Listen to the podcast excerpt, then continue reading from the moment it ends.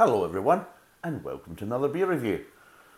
Now, today we're doing an amber ale.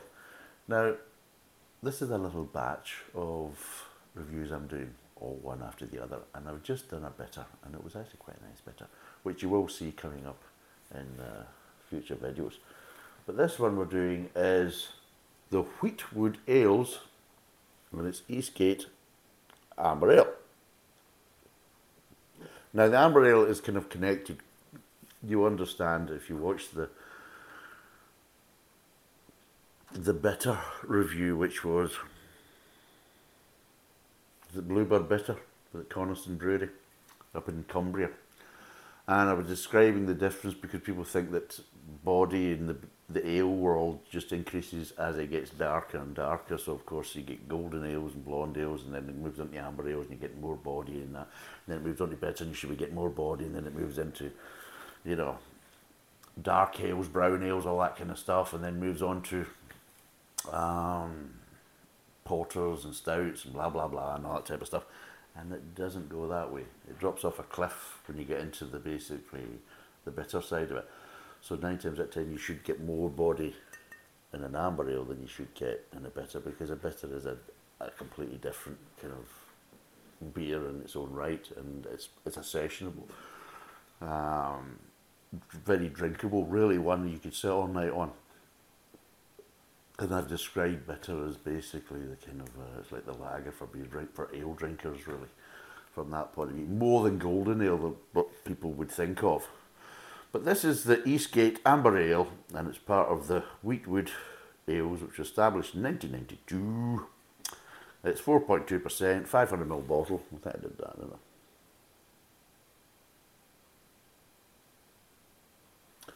And uh, it's roughly about £2 a bottle. Nice textured label. I do like a texture. Anyway, uh, what does it say? There's a bit of spill on the back. Brewed for the St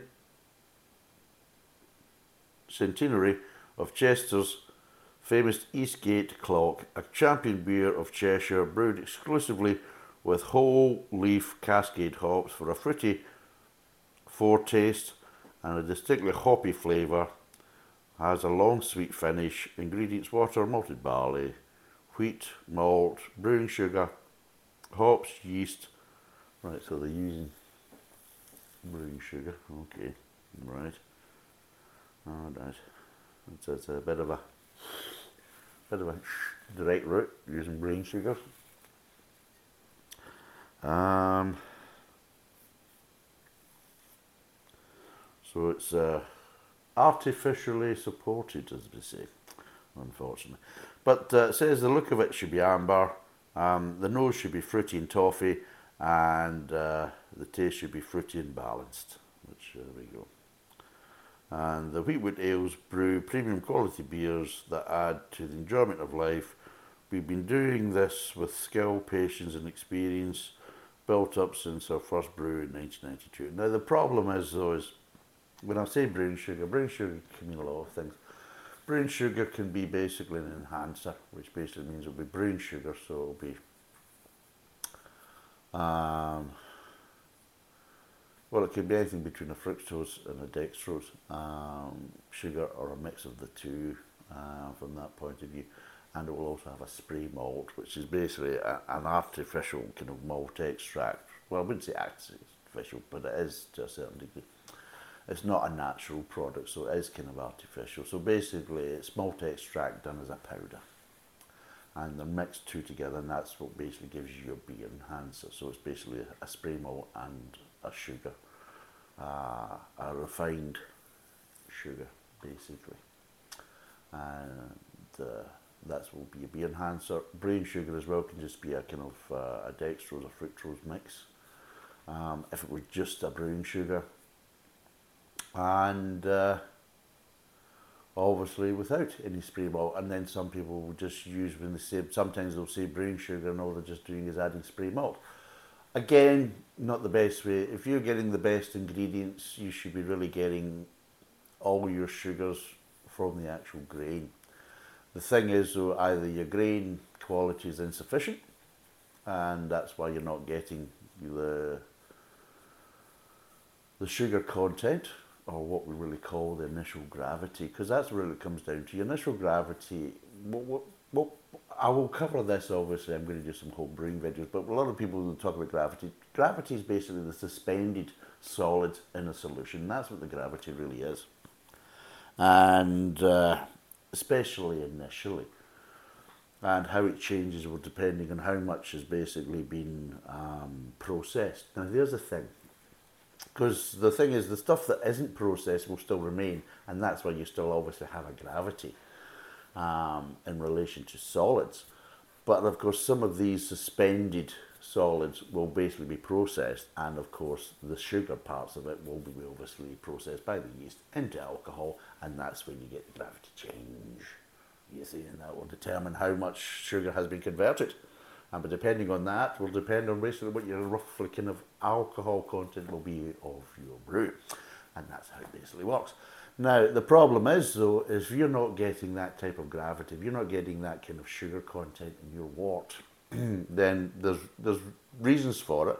It can be processed that you're not basically getting the, the proper yield from your grains because you're not what we call enzyming fluid. So basically what you want to do is you want to basically hold it at a certain temperature. You want to basically steep your grains at a certain temperature to draw out the enzymes which will basically allow the sugars to be released. Because remember, a lot of the sugars are actually going to be as starch. And guess what? Starch is sugar by another name. It's a basically it's a carbohydrate, but it hasn't been refined. And unfortunately, with the, when it's in this kind of starch kind of formula, yeast doesn't really react to it. It's inert to yeast. Yeast doesn't see it as a, a viable food because it can't really kind of process it. So what happens? It doesn't basically get processed. So what you want to do is you've got to draw out the enzymes there, which basically helps to basically uh, convert the starches to the sugars, which is all the prime food, for your yeast. There you go. Now, if you're basically haven't got enough sugar in your wort, then alarm bell's going to be ringing because either you've got really inferior grains and malts, or your process. That's the thing. That's the thing. And it's quite interesting because even from a homebrew point of view, I mean, if you're using a, a an extract can they'll tell you, oh, you use brewing sugar, a kilo of brewing sugar, or this, blah, blah, blah, blah, blah. Well, that tells me that's cheap, nasty grades.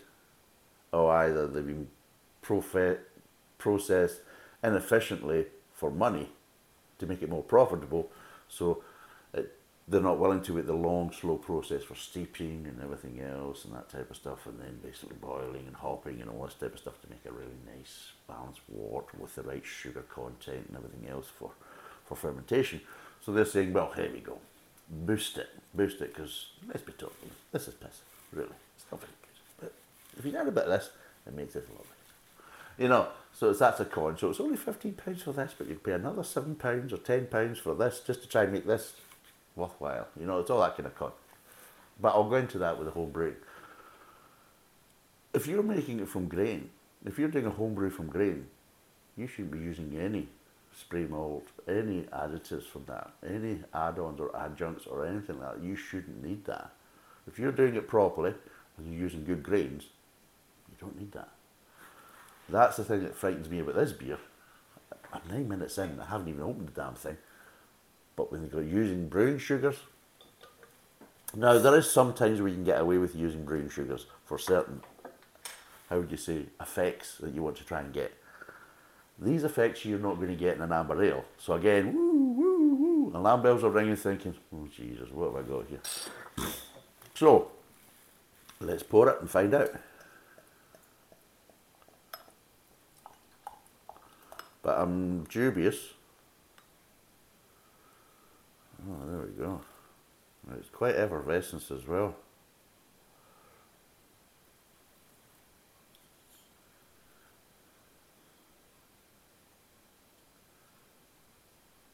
Ah. let's see. We get this poured right. So yes, it's quite a dark amber ale.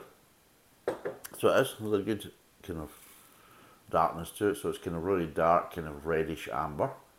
It's, uh, I would say a one figure head. Maybe I haven't poured it so great, but at the end of the day, I would say at least a one finger, maybe one and a half fingers, depending on how you want to do it. But there's a bit of effervescence to it. Let's see what it smells like. Getting malt. And that's really it. Getting malt, maybe a hint of grain, but it's malt. And even then, it's quite light malt. Not really getting any hops, not getting any fruitiness. What were they saying for aroma? They're saying fruity and toffee. Well, I'm getting malt, but I wouldn't say it's so much as toffee. I think it's slightly more caramel than toffee. But let's see what it tastes like.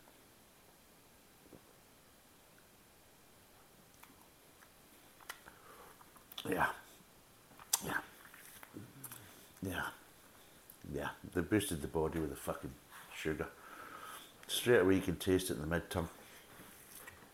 If you're getting a slightly syrupiness in the mid tongue, that means they've artificially tried to boost the body by basically giving it more more sugars. And what it does is the problem is though is you're adding the brewing sugars and things like this. Here's the big thing. Yeast, like the, the, it's a strange one. If you extract, if you basically convert the starches into sugars from the actual grains, there's signalers attached to that transfer. So basically, the yeast knows the yeast knows what we call the prime sugars. And the prime sugar, because it's been converted, it's a natural product, and because the enzymes have naturally converted it from you know, the starch into the sugars, there's little signalers or little identifiers that are part of that sugar compound that you don't get in the refined artificial sugars. You know, that have been extracted, you know, chemically or basically um, commercially, and then obviously um, refined, and there you go, there's your brown sugars, dextrose, fructose, whatever, that type of stuff. They don't have these little signals. So the yeast goes for them first. And then usually by the time it comes back round to try and get all the kind of other sugars and things like that, they're usually kind of bloated basically. So again, they're not as efficient.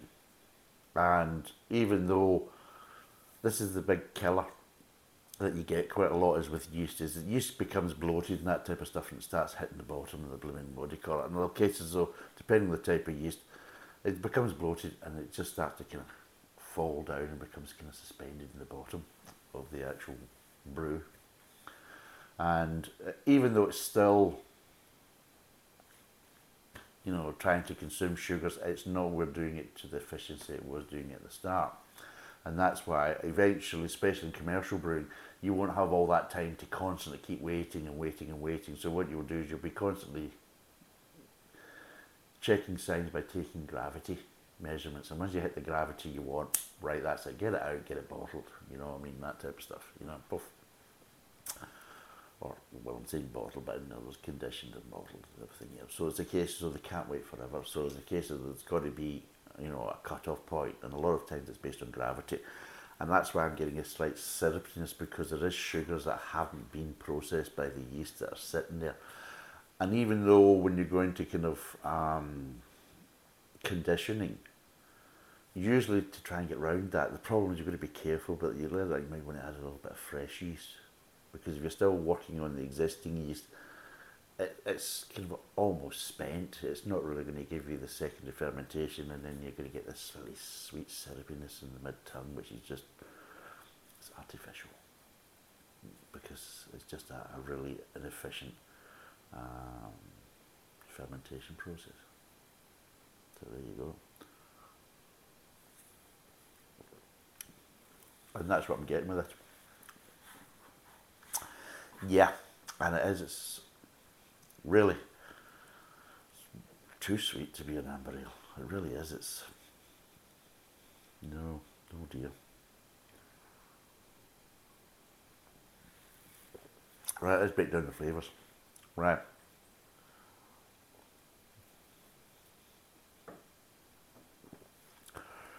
Right, you get malty, I would say, uh, I'll be honest, you get a kind of slightly nice malty taste, but maybe a bit too much of a malty taste to start with. You're getting a little hint of grain, but you're getting far too much sweetness at the start, far too much sweetness, and that kind of lingers. But the problem is you're getting two parts of the malties, you're getting two parts of the sweetness. Because when it moves into the mid tongue, the malty sweetness kind of dies down a bit, but you start getting this kind of slightly syrupy, this kind of slightly different, elevated level of sweetness that's basically reacting at a different part of the mouth, really. You are getting slightly kind of.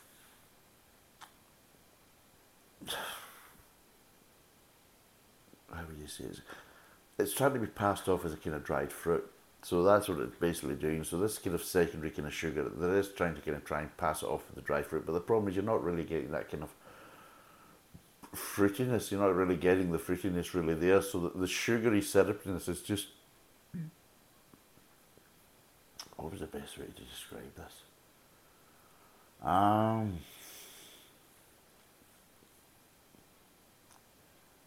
It is. It's. Uh, you know, if you ever bought dates and you take it out and they're contained in the syrup, and the syrup just little hints of the kind of date flavours and that type of stuff, but the, the syrup it's contained in is just really, really sugary. You know that's not the natural kind of sweetness of the fruit.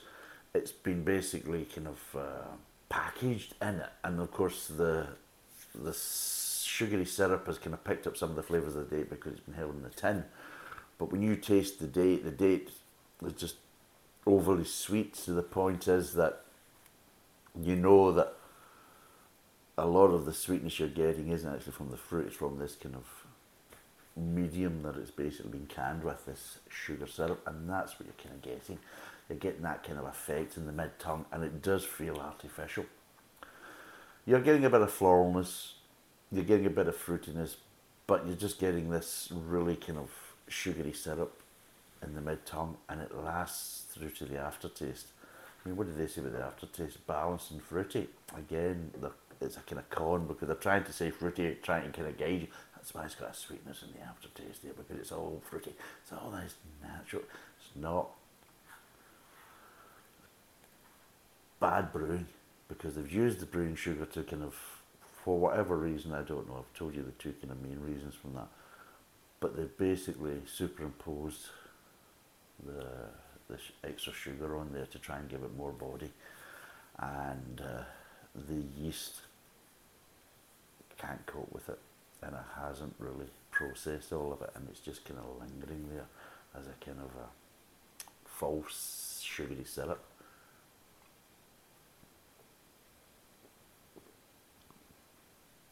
Move to the aftertaste. Yeah. Aftertaste way too light. You get a slight ever so slight hint of bitterness and gone. It's gone very, very quickly. And then you're left with this kind of no man's land of kind of, there's nothing there. And then you get this little kind of hints of sweetness again. So it's like, moves in there from the mid tongue, little bit of bitterness, almost gone as soon as you taste it. There's like, no flavours at all. There's kind of just a kind of a pause of like nothing, and then you start getting these little kind of strange sugary kind of sweetness from nowhere, and you're thinking, hmm, yeah, my ass. Right, enough's enough. Fucking hell. Right, um, what would I give this out of 10? Um, right, I'm going to give this a 4. It's not good. Uh, for an amber ale, there's far better out there. Um, it's below average. I don't like the idea of them using brown sugar. I don't like the idea of yeah, it's the fermentation process isn't clean and it isn't efficient. You can taste that in the brew because you're getting sweet flavours you really shouldn't be getting. But again, if they've admitted to basically adding the brown sugar, then alarm bell should be ringing in because they really shouldn't be adding that at all.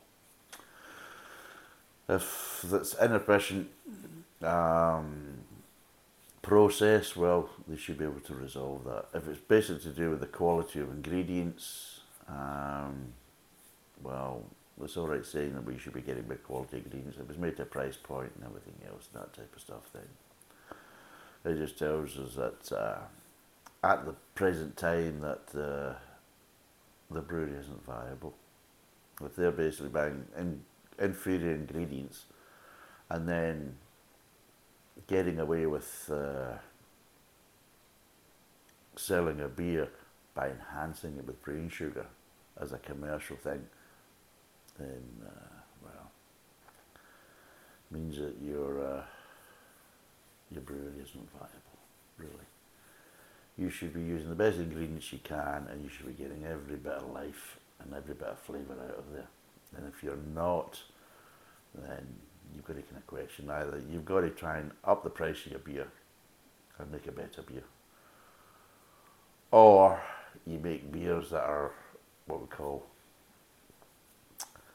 less um, ingredients intensive. And of course, if you're making ales, and especially when you're making the darker ales, you will they are classed as more. Um, you've got to have. I mean, you've got to have the better ingredients. I mean, you can get away with slightly weaker ingredients with lighter ales and lagers and things like that. You can't get away with that if you start getting into the darker ones because it shows up very, very quickly. And you also start to realise the minute you start adding adjuncts and uh, additional sugars, additional malts, and anything else, it shows up. You can't hide it, and uh, yeah, unfortunately, not so good. So, out of ten, I would give this a a four, I would probably say. That's me being really fair. I'm probably being a bit generous because between a three and a four just because of that. Would I recommend it? Not really, no. I mean, there's better amber ales out there for the money and they're using better ingredients. And yeah, I can understand what it's like for businesses and everything else. And sometimes cuts have to be made and things like that. But there's ways you can still use better ingredients, but then go to small batch, and then there's different ways of marketing it, marketing it, because you could do two different amber ales, two little small batch amber ales from good ingredients, and give you two basically kind of uh, things. You can do more of a kind of dry fruit, fruity one, and that type of stuff, and then you could basically do one as more of a kind of a toffee caramel kind of one, but we call it velvety amber ale and you could do both of them as small batches and put them out there, and uh, you could pair them up as, as sisters, and you could market them that way and everything else, small batch, small batch. So we've done this one, this one, and that, and of course, if people like them because they're done well and they're nicely brewed and they're good ingredients, if you're doing them in small batches, people will wait for them. They're thinking, all oh, right, so they're not doing the one I like just now, they're doing the other one just now, right? So we'll wait and, and poof, and then I'll get so many bottles. That type of stuff and stock up. So there is ways to do it. And if you make a good beer, you will get a good following. And uh, if you're using brown sugars, well, you just know it's, a, that's unfortunate. But I can understand that with uh,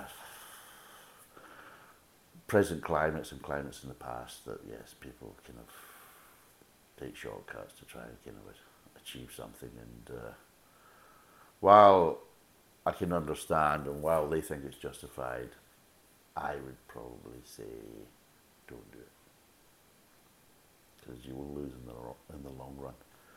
And yeah, four out of ten. Can't really recommend it because there's better ones out there with better ingredients. So, thanks for watching. Cheers, and bye for now.